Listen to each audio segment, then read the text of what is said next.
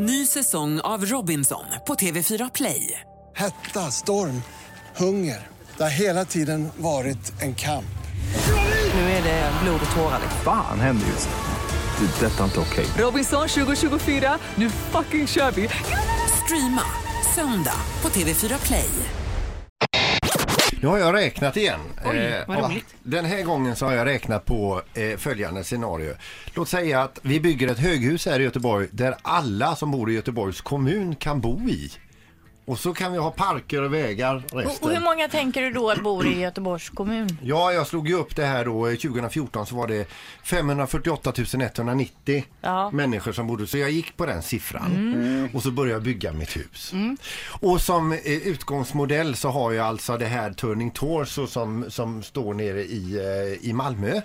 Men man kan ju inte bara bygga det på höjd, utan jag tar fem stycken Turning Torso och fångar upp det som ett knippe tulpaner tillsammans. Ja, så att det blir bredare också. Bredare, mm. större sådär. Ja, för det måste ha fast ankrat i marken. Jajamän, så att säga. Om det, det hörs att så... du också varit inne och räknat lite grann på detta. Nej, jag bara... Nej, hon är i byggbranschen, det är därför. Ja. Men då har ni scenariot framför er. Och ja. varje våningsplan har tjugoett lägenheter. Man kan bo åttiofyra stycken på varje våningsplan. Då har jag adderat för vi... Vadå? Vad säger du nu? åttiofyra i... Eh, åttiofyra personer fördelat på tjugoett lägenheter, ja, okay. varje våningsplan. Och hur många är man i varje lägenhet då menar du? Ja, men... Då är man fyra i varje lägenhet. Ja. Det kan vi inte ta frågorna efter. Jo, det gör vi. Ja. Förlåt. Ja. Och då är det så att då räknar vi upp hur många våningar blir detta då. Om vi alla i, alla i Göteborgs kommun ska bo i ett och samma hus, då blir alltså antalet våningar... Blir, nu blir det ett väldigt högt hus här, så bara, alltså, man, om man är höjdrädd. Eh, det här höjdhuset blir alltså på sex tusen femhundratjugosex våningar. Det är ju väldigt oh, högt. Och huset i sig är tjugotre tusen tio meter.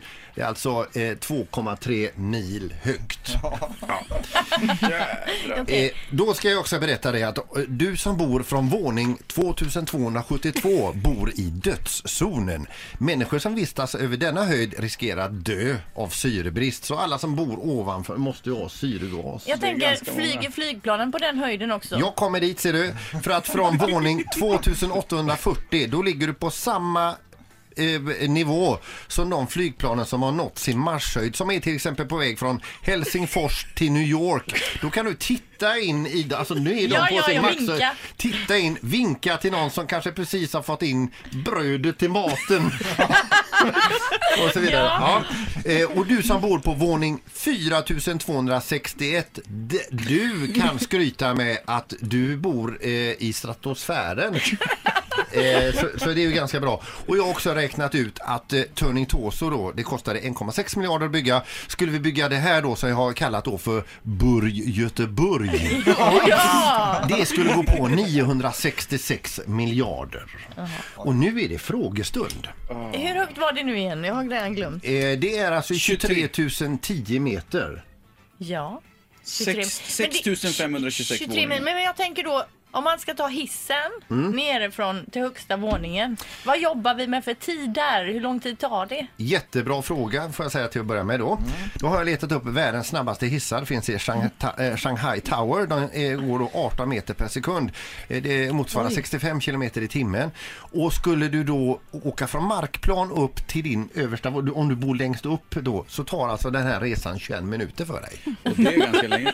Ja, jobbigt. Jobbet ligga nära så man... Ja, men, man pendlar också. Ponera nu att du åkt hissen alla tjugoett meter upp och så går du in i din lägenhet och så känner du att du ska, att jag tänkte gå ut och ta en liten nypa frisk luft, vilket är svårt, utan du tar istället ett djupt andetag och så öppnar du balkongdörren och så du går ut och så ställer du dig ut för att beundra utsikten. Jajamän. Men så halkar du och ramlar och ner. ramlar över räcket, och hur lång tid tar det innan man ramlar ner då? Bra fråga, Fredrik. Tack. Då ska jag säga det att vi faller ju ungefär eh, en kilometer per tjugo sekunder. Eh, fritt fall. Så att den här resan ner eh, från, eh, från ditt, din balkong på toppflor och ner eh, till asfalten, den tar sju och en halv minut. Ja. Under den här tiden hinner du, om du lyckas, lyckas få med dig telefonen, ringa till jobbet, även sitta i en kortare telefonkö, sedan avboka dagens möte, plus höra hela Kom ut som en stjärna med Krister Lindarvi från Melodifestivalen innan det säger Ja. Men det är jättebra att ha den här toppflorvåningen och så ta betalt extra för fallskärmshoppare som vill komma och hoppa. För det är ju perfekt höjd. Jajamän. Bortsett från att man förmodligen har hamnat utanför stratosfären och det är nästan ingen gravitation och finns absolut inget syre, så hade det varit en riktigt bra idé. Ja, ja. Men ändå. Men bra, Peter, för det här har vi ju inte undrat över alls innan. Så alla arkitekter som har funderat på att börja och skissa, ni kan få de här uppgifterna mm. utav mig och börja med, som en liten kladd. Ett poddtips från Podplay.